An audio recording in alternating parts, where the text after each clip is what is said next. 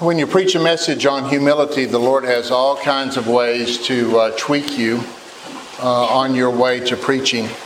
And um, so this morning I, I, printed off all the, the handouts, and um, they're still on the printer back at the house, my house. So um, thank you, Amanda. Thank you for running those off. I'm going to start today with a little story, a true story about a little guy named Kevin. Um, this is a true story. This actually happened.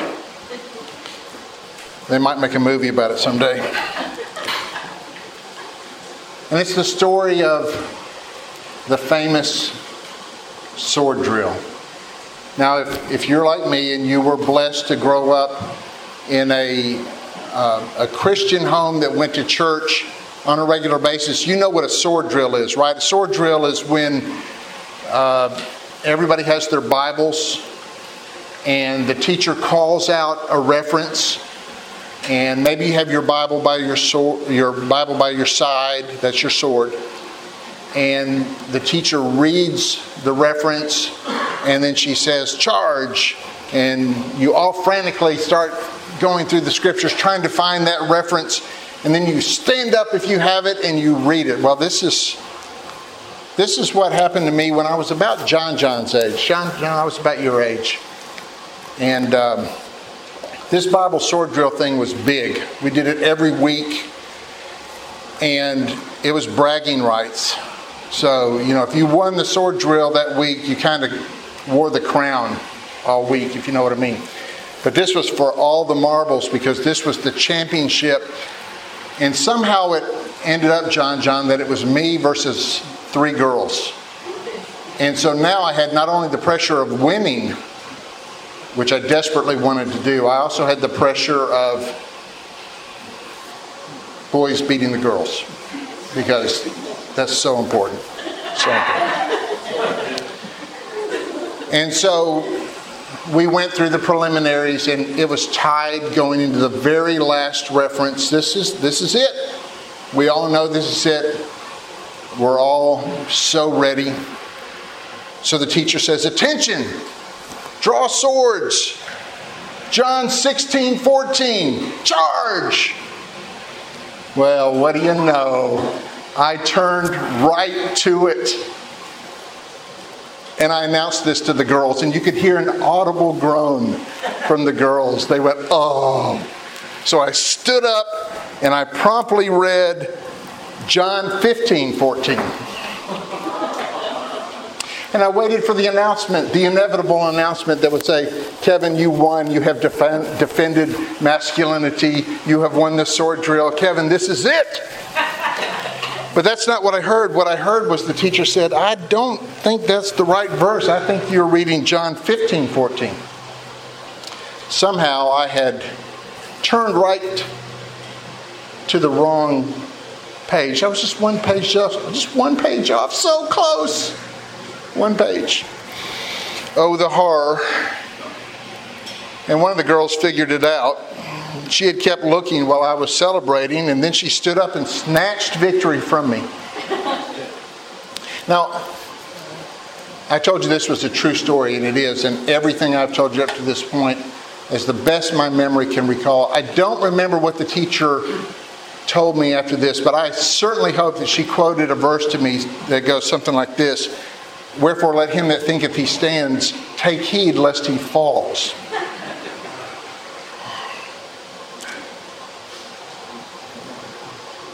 So don't really know how to approach a message on humility. Because if I do a really good job preaching this message, I might become proud about it. You've heard it said that you should never pray for humility or patience. Because when we pray for patience or humility, we're often hoping that the Lord will just kind of give it to us immediately like that, like a snap. I was talking to a good friend yesterday who just got a cancer diagnosis, and I spent some time with him yesterday afternoon. And and spent some time in prayer with him. And he's already had a blood transfusion. He was very anemic, and he's, he's already had a blood transfusion. And he said he just he felt so different after he had the transfusion. And when we pray for patience or humility, that's really kind of what we're hoping the Lord will do. It'll be like a blood transfusion. He'll just automatically give it to us. But that's pretty much not, the Lord could do that, but He often chooses to give us patience and humility by sending us people or circumstances that will help us develop patience and humility.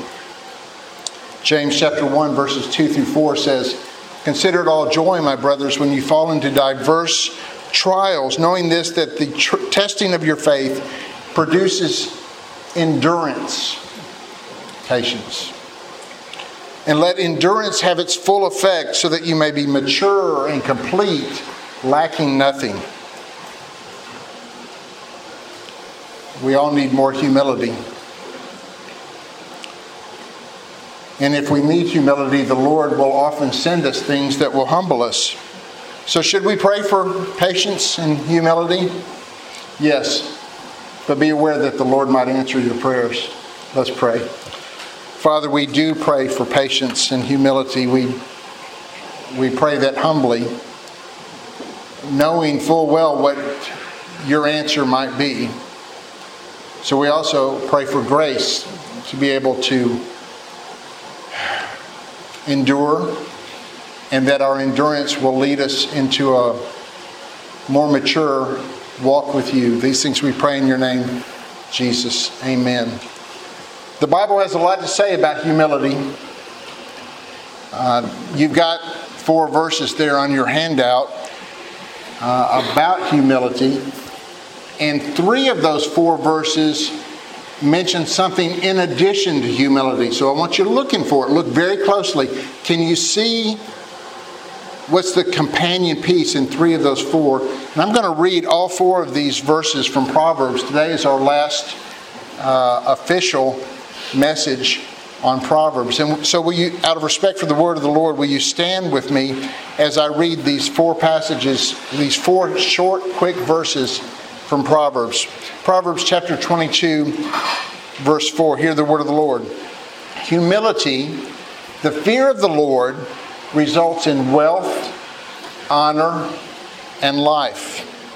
Proverbs 29 23. A person's pride will humble him, but a humble spirit will gain honor. Proverbs 11 2. When arrogance comes, disgrace follows but with humility comes wisdom. And finally, Proverbs 16 19. Better to be lowly of spirit with the humble than to divide the plunder with the proud. This is the word of the Lord. You may be seated. The Bible has a lot to say about humility. The Bible also has a lot to say about pride, and I hope you noticed that in those three, three of those four verses, there was a companion piece to each one of them, and that's the word pride or arrogance is mentioned as well. One of the scariest verses to me in the entire Bible goes like this But God resists the proud and gives grace to the humble. You want God on the other side? You want God on the other team? You want God as your opponent?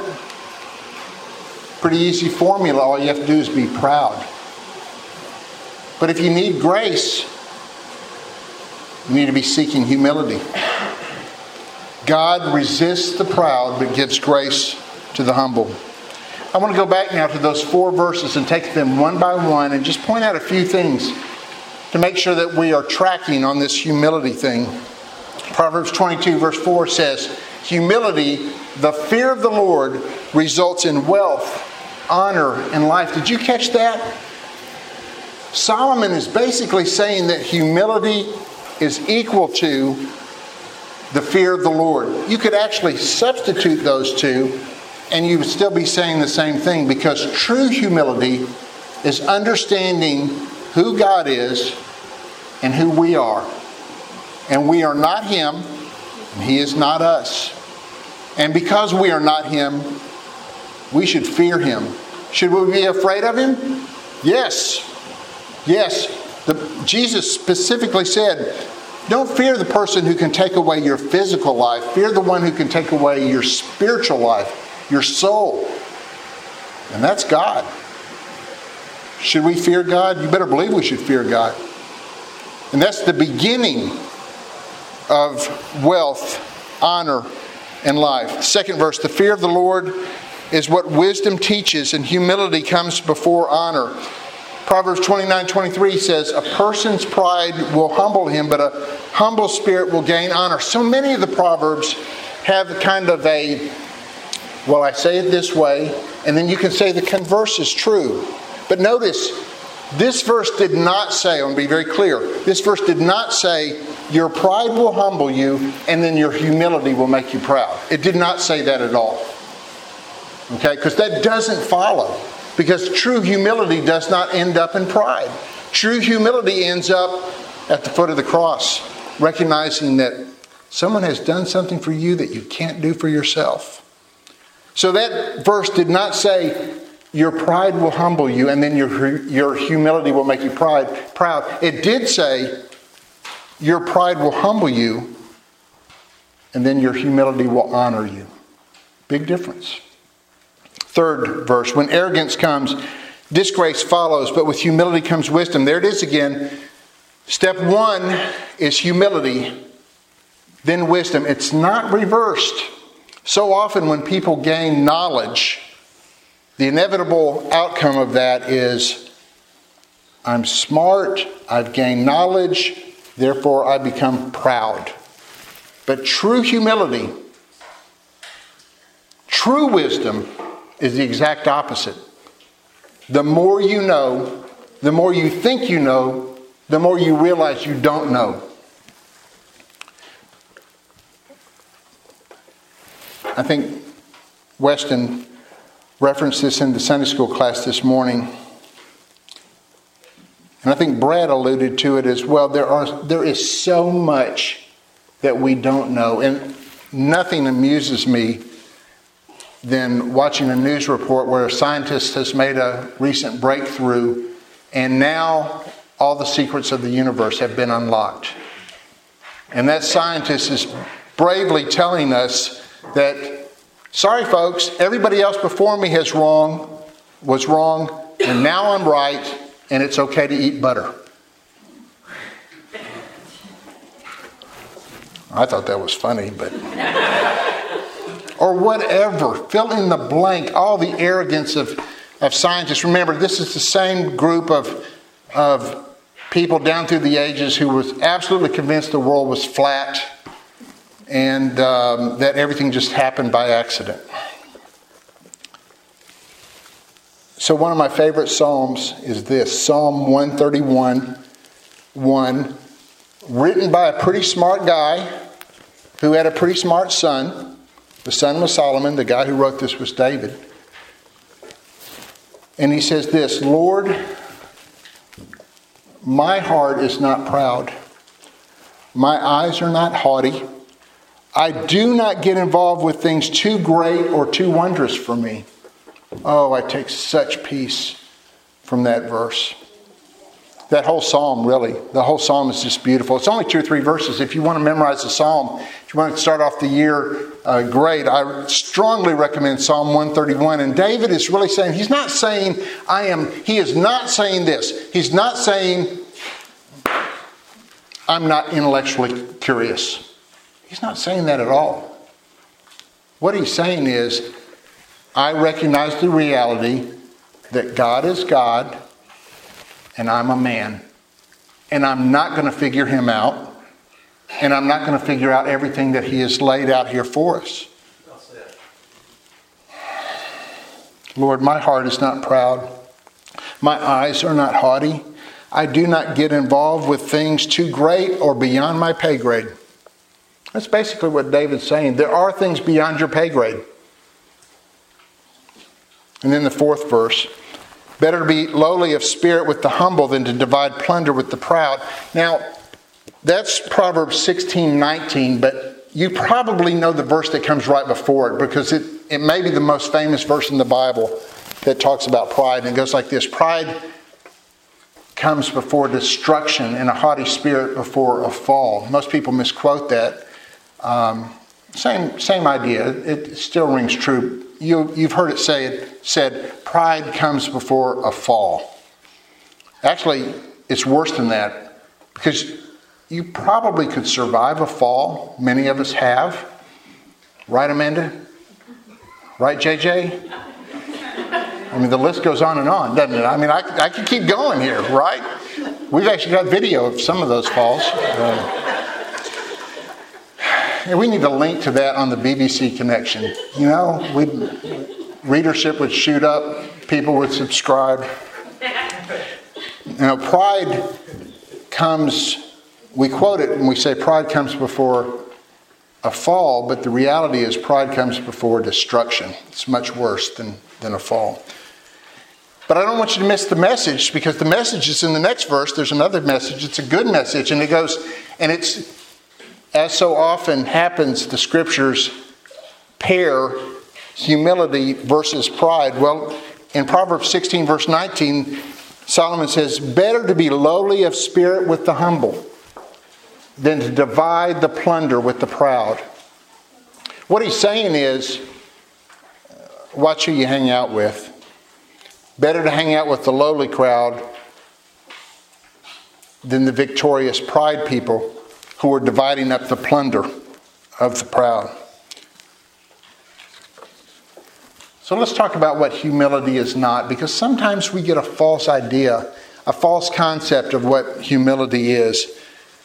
First of all, I need to say this humility, true humility, is not hiding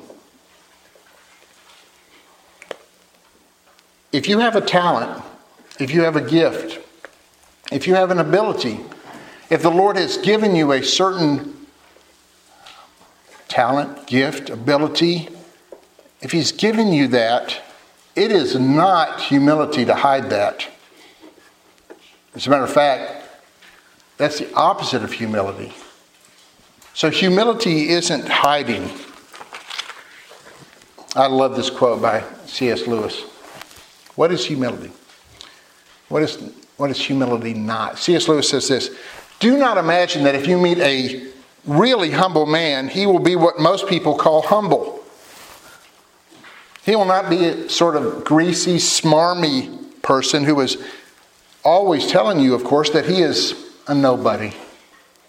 I call that false humility. C.S. Lewis says this probably all you will think about him is that he seemed a cheerful, intelligent chap who took a real interest in whatever it was you said to him.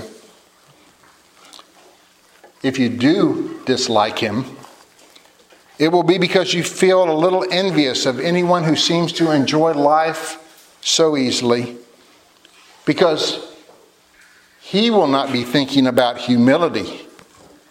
He will not be thinking about himself at all. Humility is not hiding who God made you to be and the abilities that He's given you so that you can accomplish the task that He's assigned to you. So, humility isn't hiding. Humility also is not self hatred. One of my favorite songs, Andrew Peterson Be kind to yourself. And you know, it was Jesus who said, Love your neighbor as yourself. He didn't, he didn't tell you to love yourself there, but he assumes that you're going to do that. And then he says that's not a bad thing because then he equates the love that you should have for yourself and says you should transfer that love and have the same type of love to your neighbor. Self hatred is not the gospel. Realizing that you're a sinner is part of the gospel. But self hatred will drive you away from the gospel. I've heard people say, I'm not worthy. No, you're not worthy. You're right. You're not worthy of what Christ did for you, but He did it anyway. He did it because He loved you. He did it because you have value. He did it because you were made in the image of God. He did it because He wants you to know what true relationship is with Him. So humility isn't hiding who you really are and what you can do. And humility is not self hatred. We, we get the wrong concept of what humility is. Gavin Ortlund said this he said, Humility is not hiding what you can do or hating who you are. It is the joy of thinking about yourself less and about Jesus more. One of my favorite writers, Flannery O'Connor, said this To know oneself above all is to know what one lacks. It is to measure oneself against truth, not the other way around. The first product of self knowledge is humility. Gavin Ortlund goes on to say a little bit later, he says, okay, we've, if, if that's what humility isn't, if it's not, it's not hiding and it's not self hatred, what is it? And then he says this he says, I love how Tim Keller, following Lewis, speaks of humility as self forgetfulness. It's not thinking less of yourself, but thinking of yourself less. Both hiding your talents and hating yourself are forms of self preoccupation, whereas humility leads us into freedom from thoughts of self altogether. So, if you really want to know what humility is and who humility is, may I direct your attention to Jesus Christ. Jesus, a birth well born. We're coming out of Christmas. What could be more humble than the Messiah coming to birth, coming to the earth in a human birth? Not in a palace, not in an inn. Fortunately, there was a stable nearby. Humility is personified in the way Jesus came to earth. It is the very definition of condescension. You know what condescension means? I'm going to define it for you. Condescension, to stoop to do something. And when Jesus was born of a virgin in Bethlehem, he stooped, he gave up all the riches of heaven, he gave them all up so that he could identify with us. Condescension is to stoop to do something, to put aside one's dignity or superiority voluntarily, which is what Jesus exactly did, and then assume equality with one regarded as inferior. In a few minutes, the musicians will play Let All Mortal Flesh, one of my favorite songs. It was a request, and I thank you for Weston hearing my request, and, and he will lead the worship team, and they will play Let All Mortal Flesh Keep Silence. Nathan and I were talking about this song just this morning, and he, he was pointing out to me that it's in the minor key.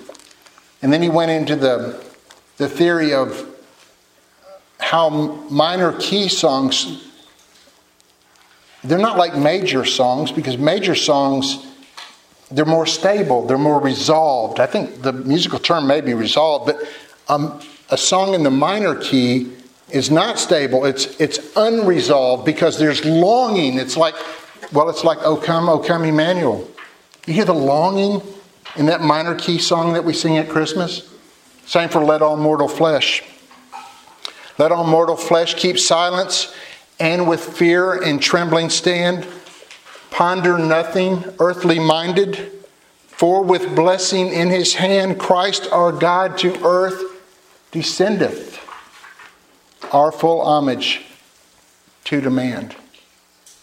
What Jesus did in coming to the earth was condescension. He stooped. Jesus, a birth well born. Jesus, a life well lived.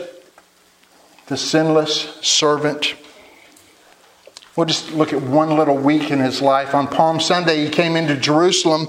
Matthew chapter 21, verse 5 says, Tell daughter Zion, see, your king is coming to you on a white horse with a sword in his hand. Oh, wait a minute. No, that's not the way he chose to come. Tell daughter Zion, see, your king is coming to you, gentle and mounted on a donkey and on a colt, the foal of a, the foal of a donkey. That's how Jesus made his entrance. Reminds me of how he made his entrance to earth in the first place. In the town of David in Bethlehem. He didn't come to Jerusalem, the city of the king. It's not where he chose to enter the earth. But now it's time to recognize him for who he is. And now he's coming into Jerusalem on that Palm Sunday. And the crowds are crying, Hosanna! And they're throwing palm branches in, in his way so that he can, the king can come in. But he's not coming in on a white horse with a sword in his hand. He's coming in gentle. That was on Sunday, and on Thursday, he's talking to his disciples in John chapter 13, verses 1 and following, and I better make sure I get the right passage here before I read it to you. That was funny too. Okay. Before the Passover festival, Jesus knew that his hour had come to depart from this world to the Father. Having loved his own who were in the world, he loved them to the end. Now, when it was time for supper, the devil had already put it into the heart of Judas, Simon Iscariot's son, to betray him. Jesus knew that the Father had given everything into his hands, that he had come from God and that he was going back to God. So he got up from supper, laid aside his outer clothing, took a towel, tied it around himself. Next, he poured water into a basin and began to wash his disciples' feet and to dry them with the towel tied around him. You, you do remember that this happened on the night that he instituted the Lord's Supper? You do remember that this washing of their feet happened on the night that Judas betrayed him. You do remember that, right?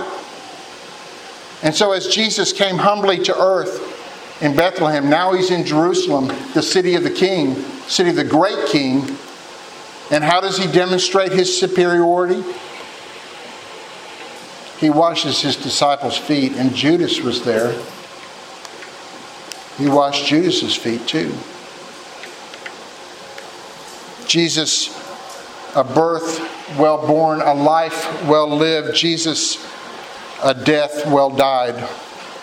Our sinless servant is also our substitute. He took our place on the cross. He is our Savior. He was born as a man, he lived a sinless life, and then he died a horrible death. Back to Philippians chapter 2. Everyone should adopt the same attitude as that of Christ Jesus, who, existing in the form of God, did not consider equality with God a thing to be grasped. Instead, he emptied himself by assuming the form of a servant, taking on the likeness of humanity.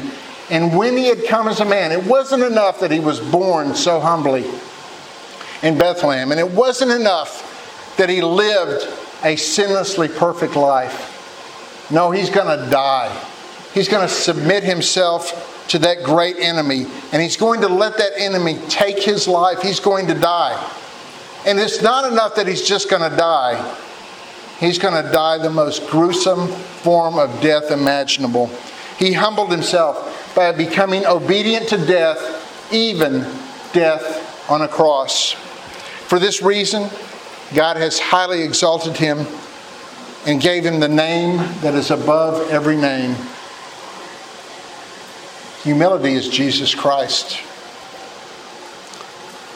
I told you a, a, true story about a little boy named Kevin. Now, let me tell you a true story about a little girl named Kathy.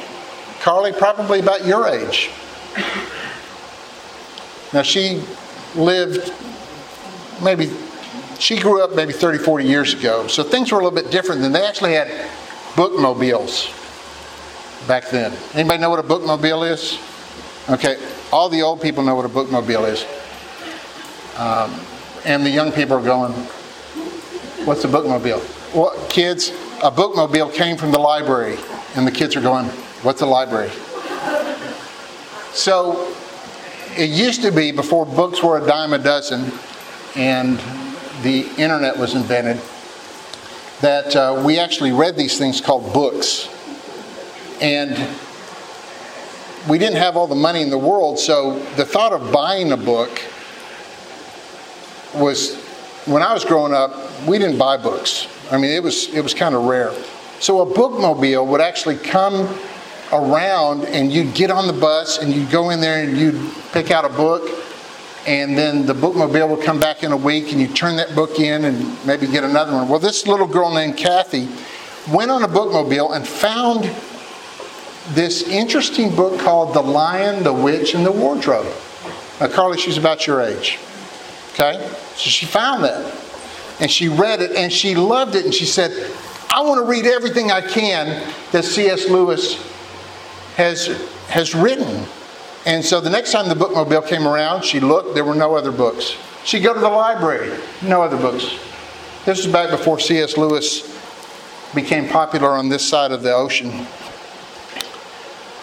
And so this little girl named Kathy said, I'm going to write him and I'm going to encourage him because he's obviously not doing very well. And I really love his books. I want to encourage him so that he'll write more books. Kathy had the notion, this is a quote, that she was the only person in the United States who even knew that C.S. Lewis existed.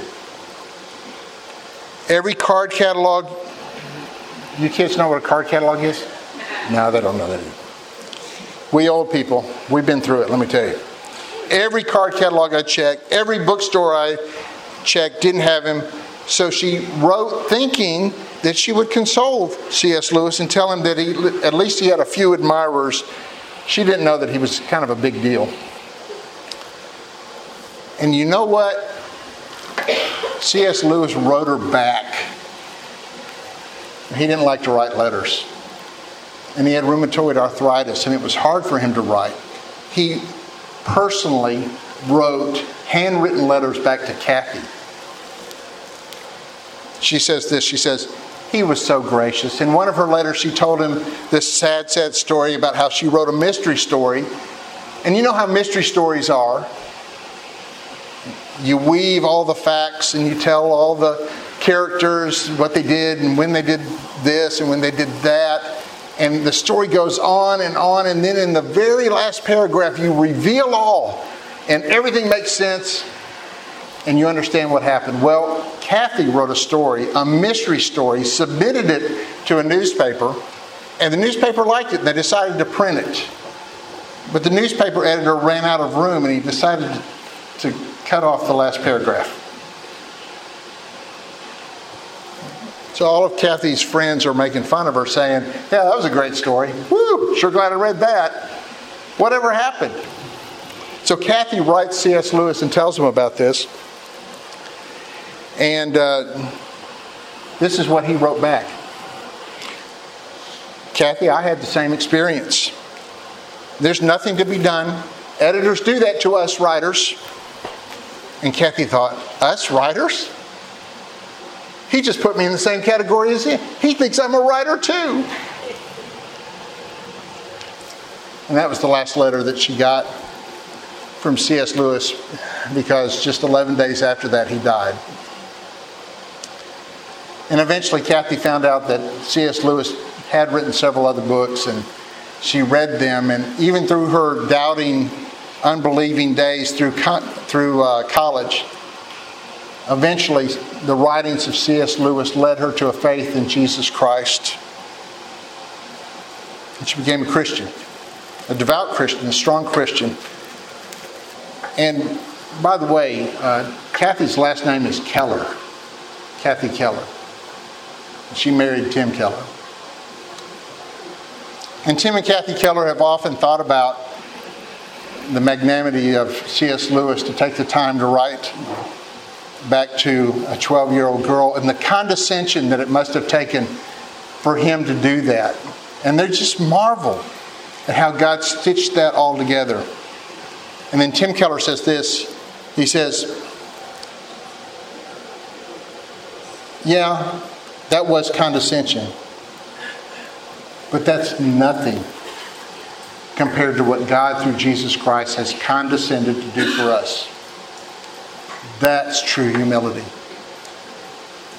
You want to be more humble? If the Lord says you need more humility, and I think the Lord's telling all of us that we need more humility, and if the Lord says we need more humility, then we need more humility. You want to be humble? Be, be like Jesus. Let's pray. Lord, as, as we often pray before we have a meal for what we are about to receive, make us truly grateful. Lord, I want to pray for whatever's about to happen to us, whatever is in your plan for us, no matter how difficult, how hard, how strenuous, how painful, whatever it is, Lord, make us truly humble. Because we revel in the fact that you resist the proud and you give grace to the humble. You also promise that if we will draw near to you, you will draw near to us. What a great promise. We, we, we want to take you up on that, Lord. And we ask, Lord, that you will draw near to us as we draw near to you in humility. And these things we pray in your name, Jesus. Amen.